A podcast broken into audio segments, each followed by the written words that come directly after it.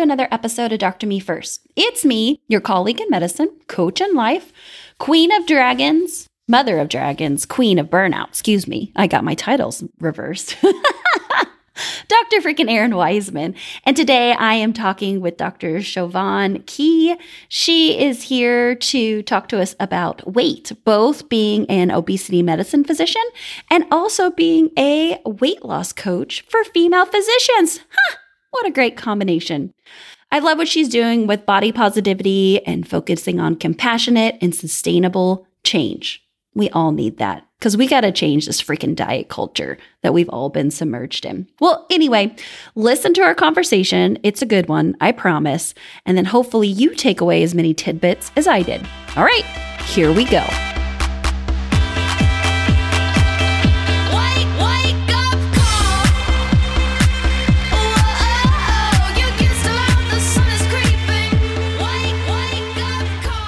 Welcome back to the podcast, my friend, fellow coach, and colleague, Dr. Siobhan Key. It's great to have you here with me today. Oh, thanks so much for having me, Erin. It's exciting to see you again. It feels like it was a long time ago. It does. It feels like forever. Okay, for people who are just picking up on Dr. Me First, tell them about yourself and the magic you are putting out into the world. Sure. So I'm Siobhan Key. I'm a practicing family and obesity medicine physician up in British Columbia, Canada, kind of northern Canada. Little interesting piece about me because I know not everybody lives a life like this is we have a mom bear and four cubs that have been living near our yard. so almost every day they're coming through our yard right now. Anyways, just to make myself sound really rural for you guys. But I'm also a coach for physicians who are working on their own eating and weight. So I host a podcast called Thriving as a Physician, How to Lose Weight and Love Your Life. Previously, it was called Weight Solutions for Physicians. If anybody's listened to it before, I just changed the name. And the focus is really on helping physicians find lasting solutions where they have peace with food, not always obsessing over what they should or shouldn't eat, and yet getting success in the weight loss goals that they want while also creating a life they love. Cause the two go hand in hand all the time.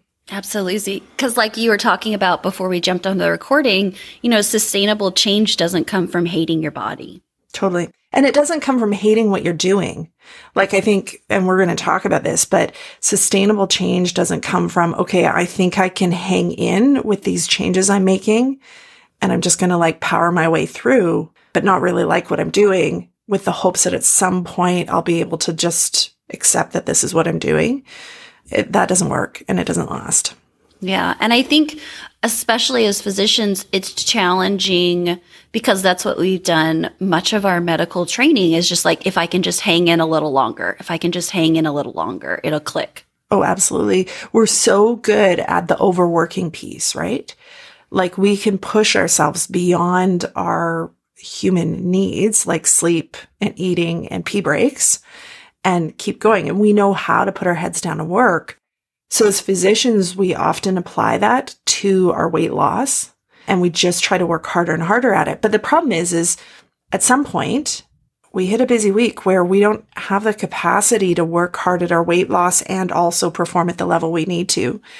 And so that our goals and our weight loss and stuff falls to the side. And then we feel frustrated at ourselves, generally beat ourselves up, tell ourselves that we failed. But the reality is what we were doing was just never sustainable because it couldn't be continued during our busiest weeks. It took too much effort and work. And so I think that's a unique thing for physicians is how we design our way of approaching weight loss. It needs to fit into those busiest weeks. It needs to be something you can actually do when you haven't slept because you've been on call, when you, you know, are running and barely have time to eat. You need to have structures in place at work without extra effort and time. Yeah, absolutely. And you know, we're just human too and really not that much difference from our patients.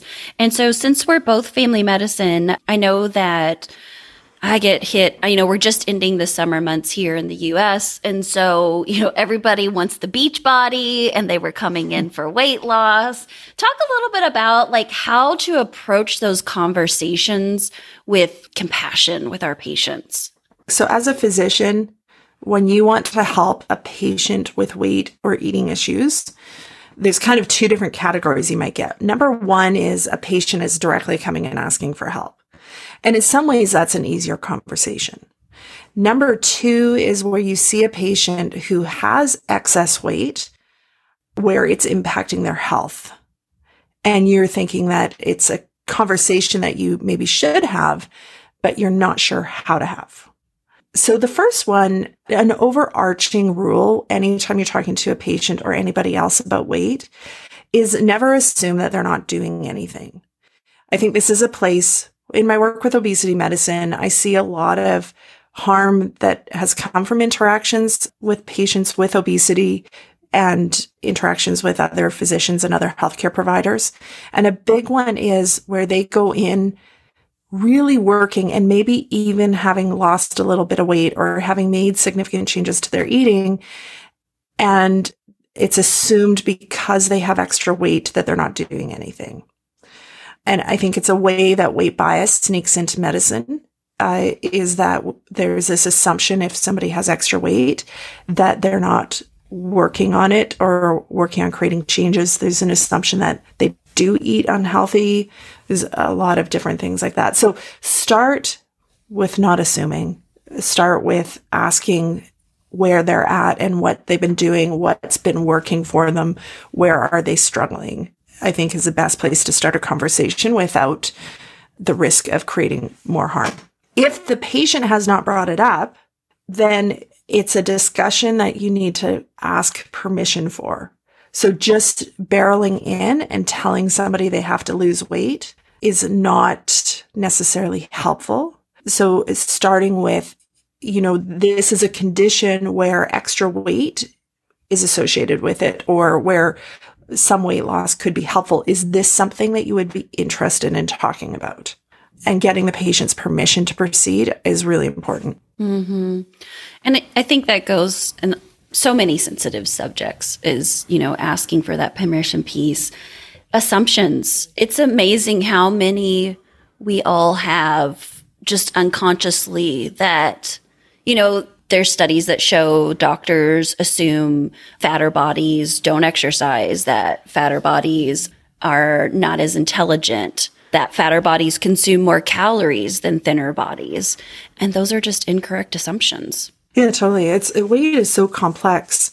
The other piece, just while we're talking about kind of weight bias and really being aware of it in our own practice, because here's the thing, like we can have very positive thoughts and progressive thoughts about weight.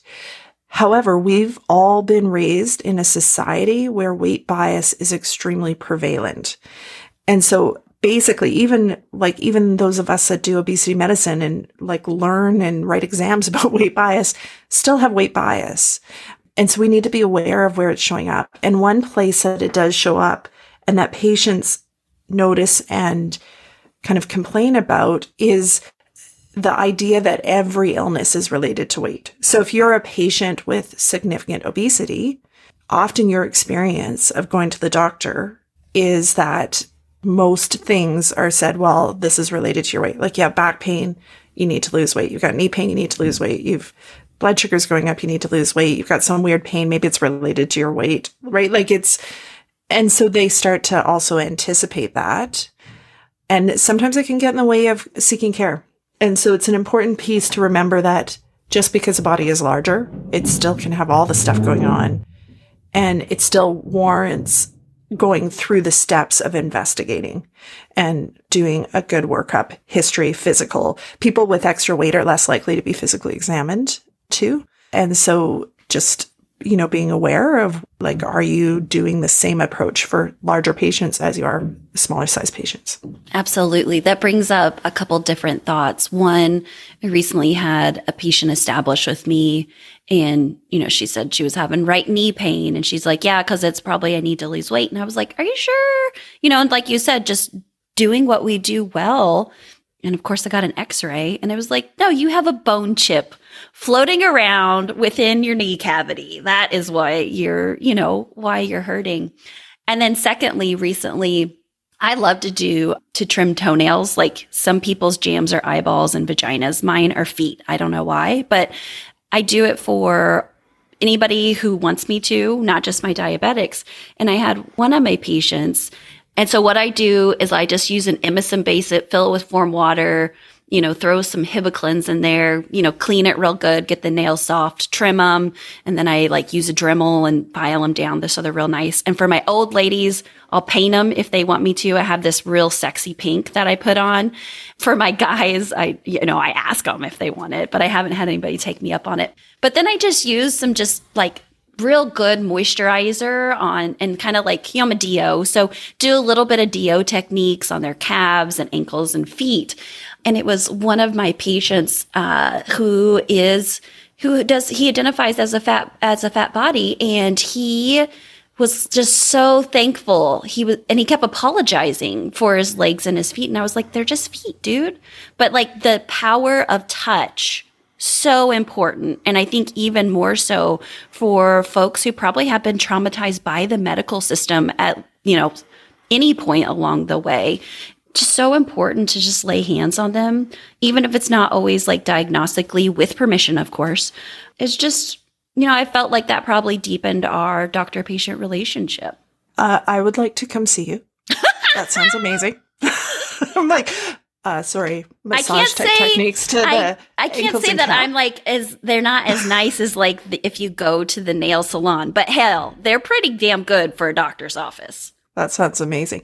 Yeah, totally. Like I think, and what we're working to, I think it's always important to be aware. We have weight bias when we come to visits.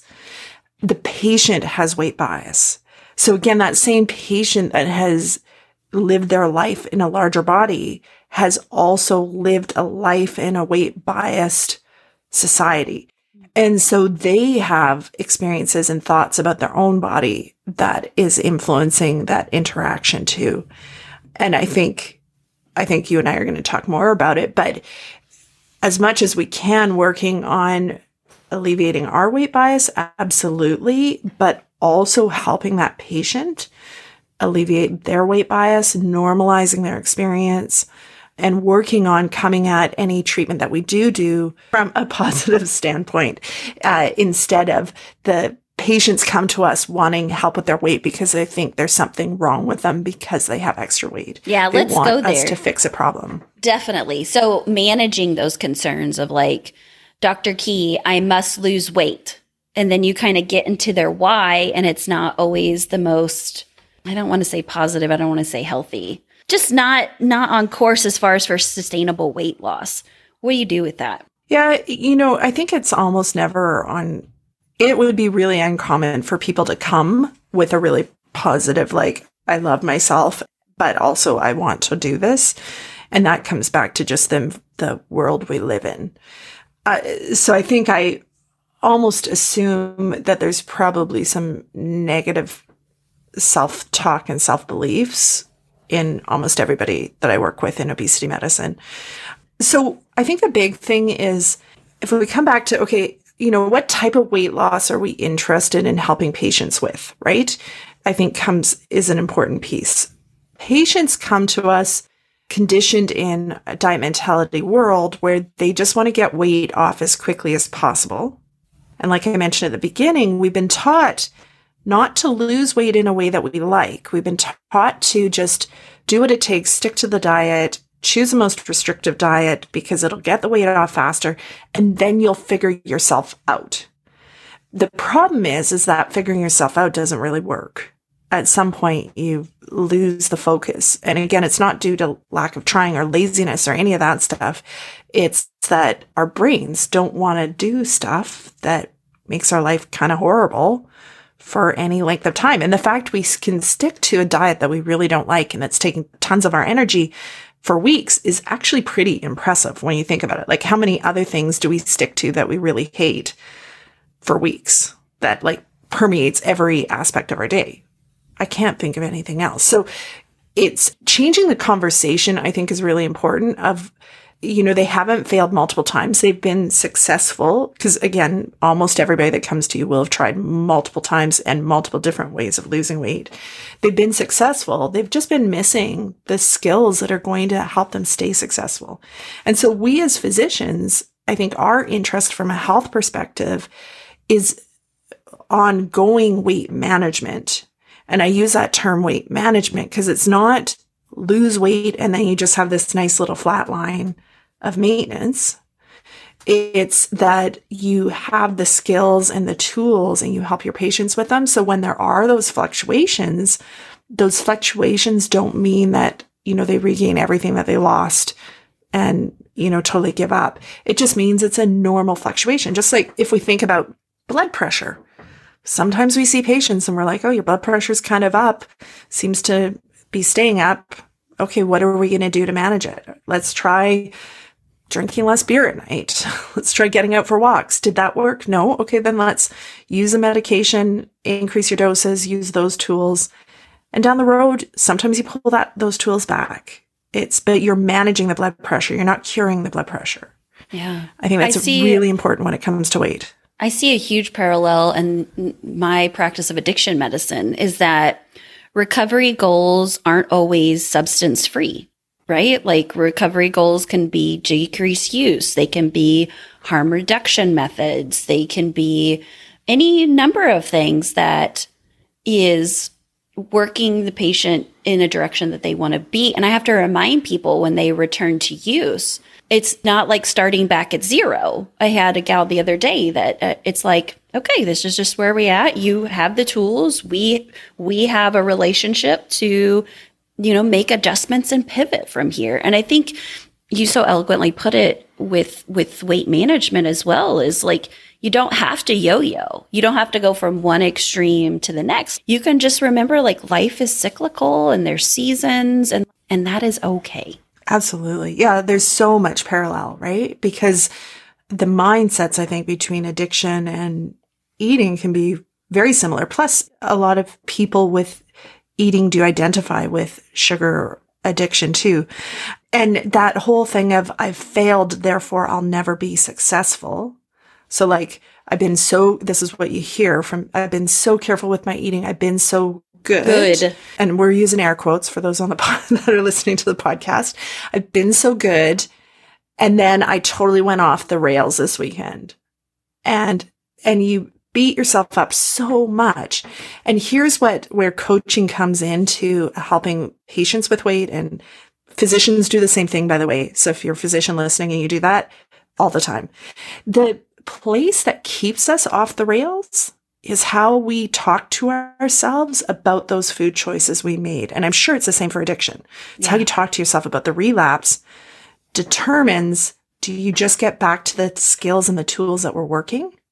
Or do you stay in that state of feeling out of control and continuing with old habits? We think tough love is the route through. And I'd be interested to hear about the, your thoughts on this for addiction. So we think when we've overeaten, the route to get back on track is to talk really toughly with ourselves. Like, you shouldn't have done that. That was wrong. Why did you do that? You need to really be careful tomorrow. And that doesn't work because it makes us feel horrible. And if you talk to almost anybody and say, when you're feeling like a failure, when you're feeling defeated, when you're feeling ashamed and you're feeling guilty, what do you end up doing? Almost everybody would say, I just give up and keep eating because it doesn't matter. Like if you've decided you've already failed, then why would you say no to an extra portion of a food that you really like? And so that's a huge skill that I work with both in my physician coaching clients and also my obesity medicine patients of the skill of getting back on track. The skill of being like, okay, that happened. What could I learn from it? How could I speak compassionately to myself about it? And then what do I need to do to just simply get myself back on track without making it this big deal that takes all this effort to get back on track? A hundred percent, my friend. That's exactly where I focus on.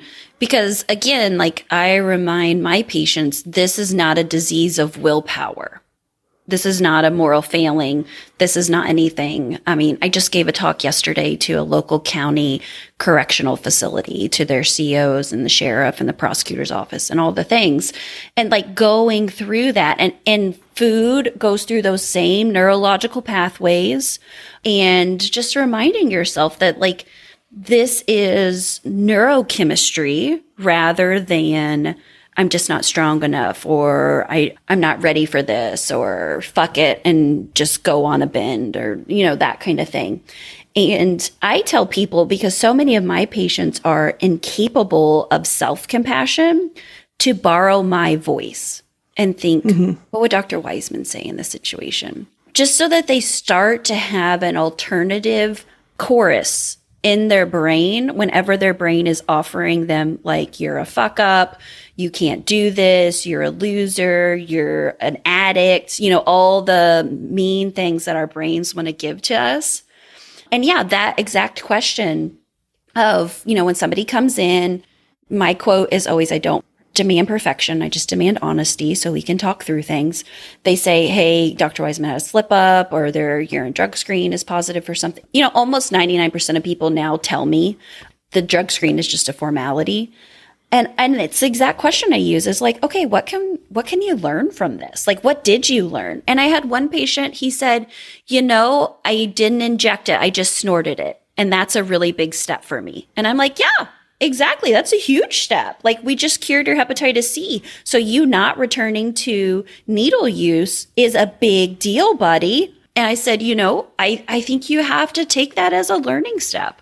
And then you, we just move forward on this because in our clinic, we don't terminate because of return to use. Now, if you get violent with me or my staff, you know, or there's a safety issue, yes, you will be, but anything else is no like okay so what do we need to, what do i need to do? What does the treatment team need to do to help support you? You know and i always say like fall down seven get up eight. Like that's what we're here for. And it's been it's been amazing seeing the difference in the shift in clinic with this mentality rather than well tough love still love yeah totally and you know another question i really like asking and in that setting where somebody feels like they've failed is what was working before. Because in that moment, and I've seen this in myself in my own journey, when you feel like all the old habits are back, our brains are such great editors. It's hard to remember that things were working before. And so unless we shift our brains back and your patient in front of you might not be capable of that, but asking them, what were the things that were really effective that you were really finding useful before? How can we then put them into place now? So like when, you know, what Erin and I are talking about is using a bit of a coaching approach with patients. And for people listening might be like, okay, but how do I do that in a visit? Simple questions like that can be like really, really powerful and don't take a ton of time. And you can see that like pop of awareness too, just like when I'm sitting with another physician and coaching. So, like, let's bring this back because I mean, as doctors, we are people too. We have addiction issues, we have weight issues.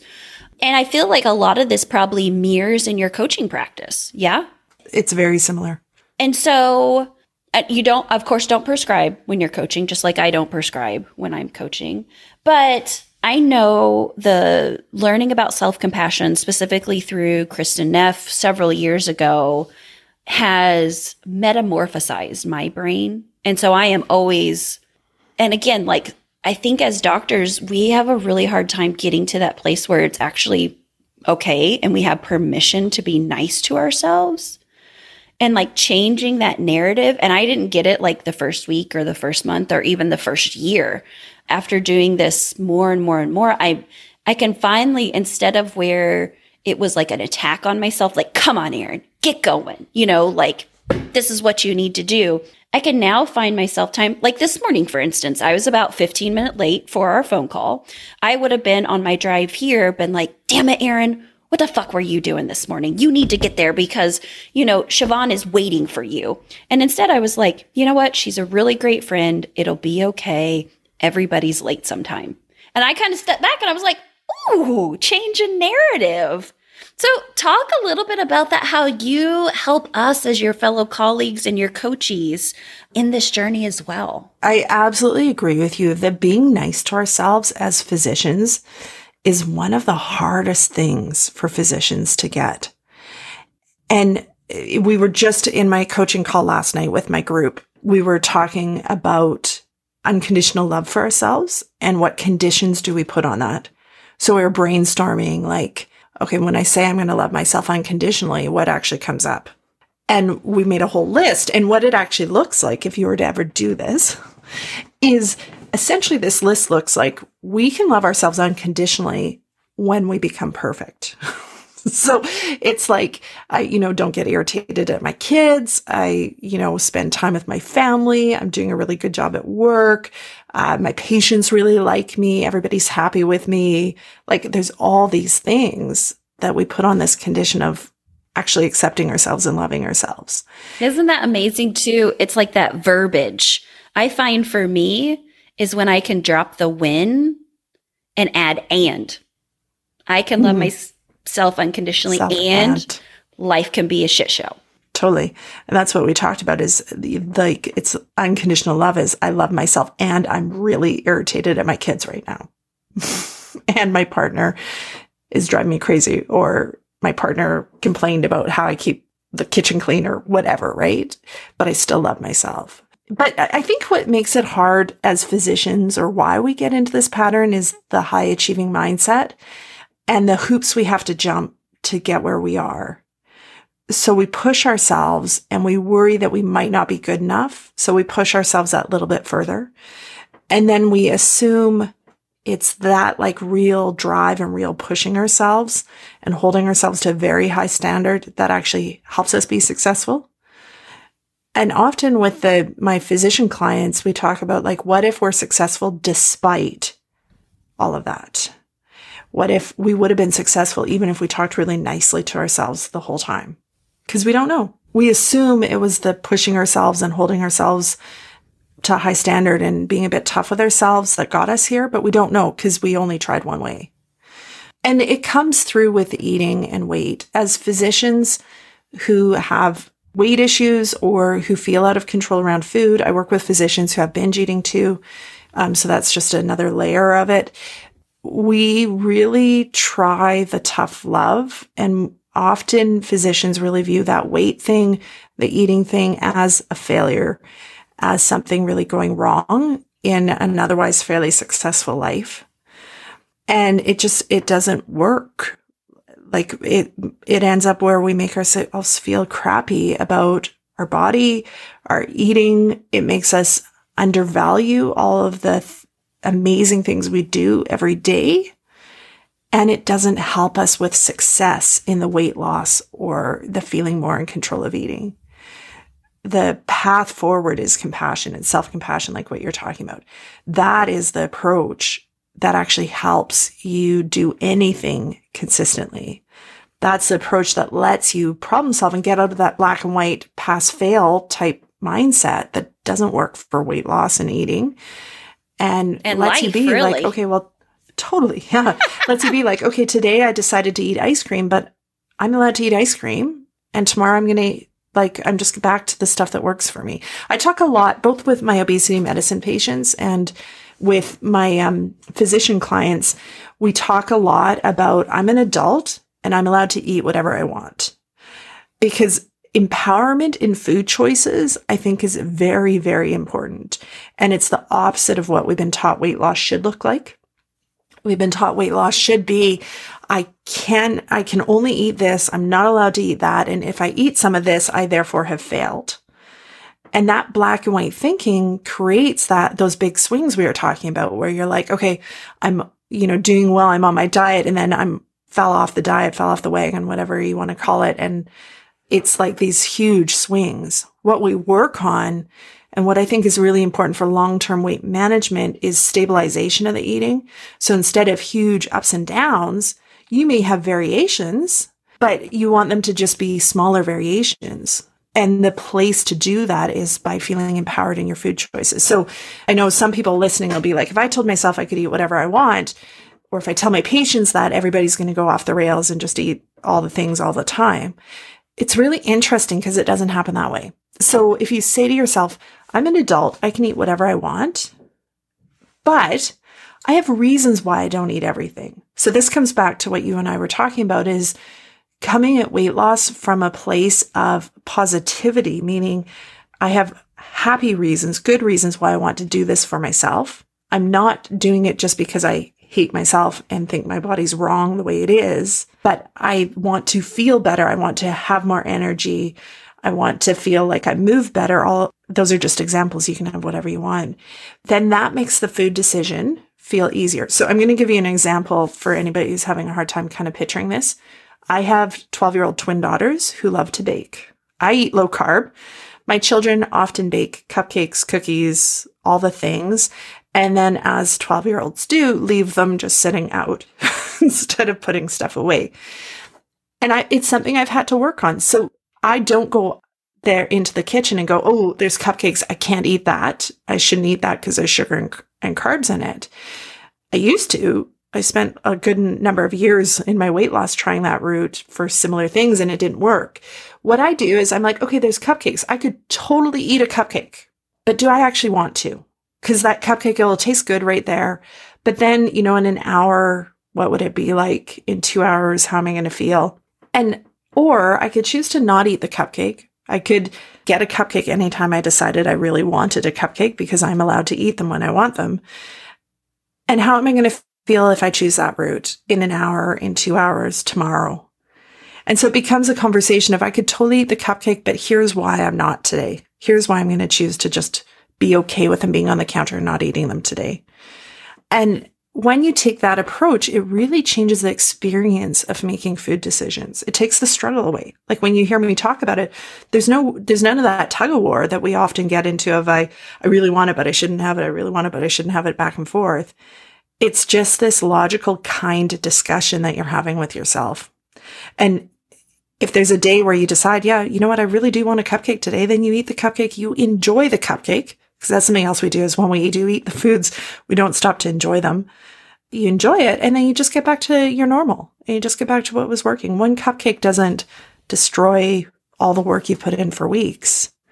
It's if we make that cupcake mean this huge, then means we, you know, start eating old habits for days and weeks. That's what gets in the way, but the cupcake doesn't. Yeah, it's just a cupcake. That's all it is. And I can imagine too, it has probably improved your relationship with your daughter's baking. Instead of being like, dang it, why are you guys doing this again? Instead, you can be like, I'm really glad you're doing your hobby. And there's cupcakes, you know, and, and just because I think that's been one of the biggest things that I noticed besides the internal dialogue for myself is when now that I have compassion and I have to practice it all the time because sometimes it sneaks back in when I have compassion for myself and for my life and for my actions, it's so much easier to have those compassion and be able to sit in the gray zone with everyone around me and in my patient interactions. And when you feel like empowered and compassionate about food choices, what that translates to is not being afraid of food environments. Like that's kind of what you're referencing. I could be very like, oh, you guys want to bake again? Oh, but then there's going to be food around and it's going to be hard for me to manage.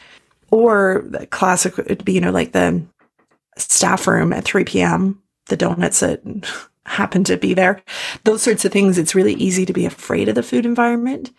And that's why I've come to this approach of like, I'm an adult. I can eat whatever I want. I could eat those donuts. But is that truly what I want? Because sometimes the compassionate thing for ourselves is to not eat, right? Like sometimes the eating is not actually compassionate. It's to kind of tell yourself you failed. It, like there's a lot of physicians and patients who describe the eating as a punishment to themselves.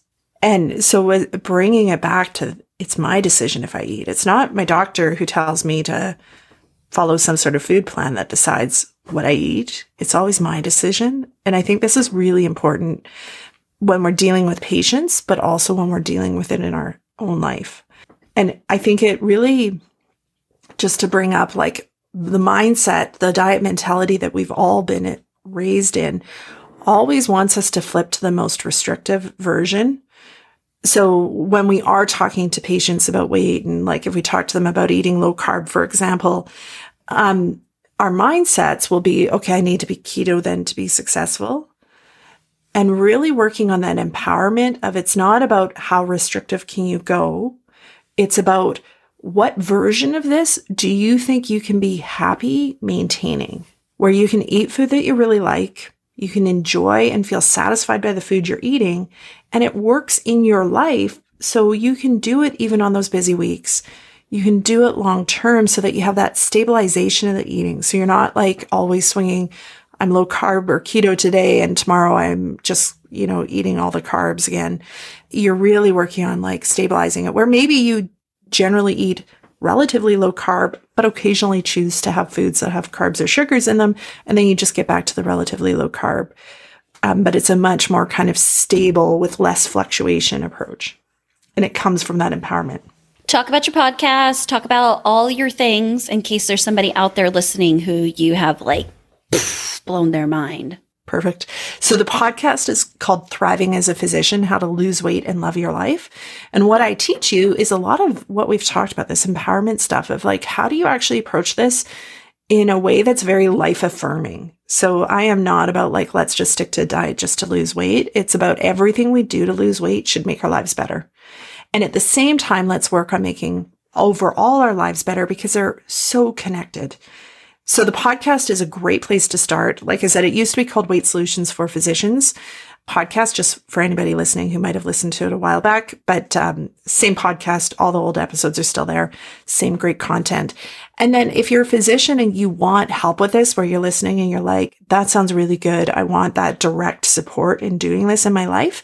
I have Thrive Academy for Physicians, which is a six month uh, group coaching program where we dig in deep and you get lots of opportunity for direct support. Plus, you get to learn from other physicians um, as you kind of watch them go through their own journey. Oh, and I guess it, um, thrivephysicians.ca is where you would find out more about that. Forgot the website. Good, good. We'll put it all in the show notes. Thank you for being patient with me this morning and thank you for sharing so much. Yeah, thanks a lot for having me, Erin.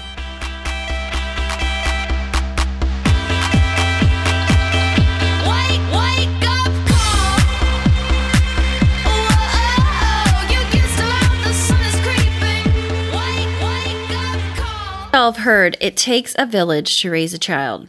But you know what else? After raising that child, and once that kid is grown up, it takes a community to care for them. Communities are what keeps us sane. They help us heal our trauma, they dance with us when we're winning. Without my online communities, I would have never made it through burnout. And I certainly would have gotten through the shitstorm of this pandemic either. If you too need community, I want to invite you over to my Badass Slack group. That's right, I'm not going to be on Facebook, but I do love me some Slack. It's a place where you'll find that you're not the only one. You're not alone. You'll get total validation on what's going on with you. There's a pool of resources. Community is active and waiting to welcome you in. We are all helpers who have needs. And sometimes we need to have a community that can surround us, protect us, give us a hug, and lift us up. And that's what the Badass Slack community is. So come join me today. Link is in the show notes.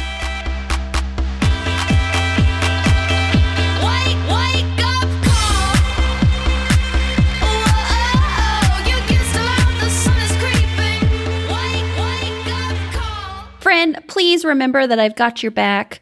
Anything and everything that you need, just drop me an email or head over to Dr. Key's website and her podcast and you can get some more tips from her. So remember, friend, as always, your life, your calling, your pulse matters. See ya.